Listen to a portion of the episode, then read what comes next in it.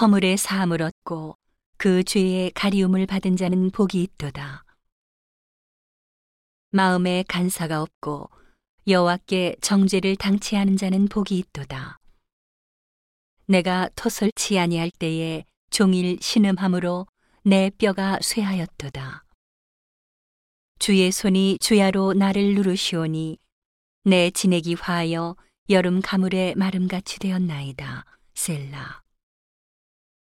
내가 이르기를 내 허물을 여호와께 자복하리라 하고 주께 내 죄를 아뢰고 내 죄악을 숨기지 아니하였더니 곧 주께서 내 죄의 악을 사하셨나이다.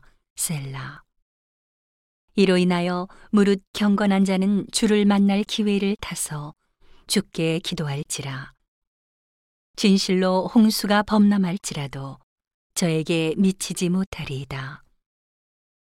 주는 나의 은신처이오니 환란에서 나를 보호하시고 구원의 노래로 나를 애우시리이다. 셀라. 내가 너의 갈 길을 가르쳐 보이고 너를 주목하여 훈계하리로다. 너희는 무지한 말이나 노새같이 되지 말지어다.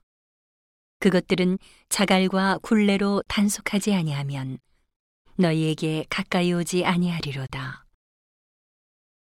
악인에게는 많은 슬픔이 있으나 여호와를 신뢰하는 자에게는 인자하심이 두루리로다. 너희 의인들아 여호와를 기뻐하며 즐거워할지어다. 마음이 정직한 너희들아 다 즐거이 외칠지어다.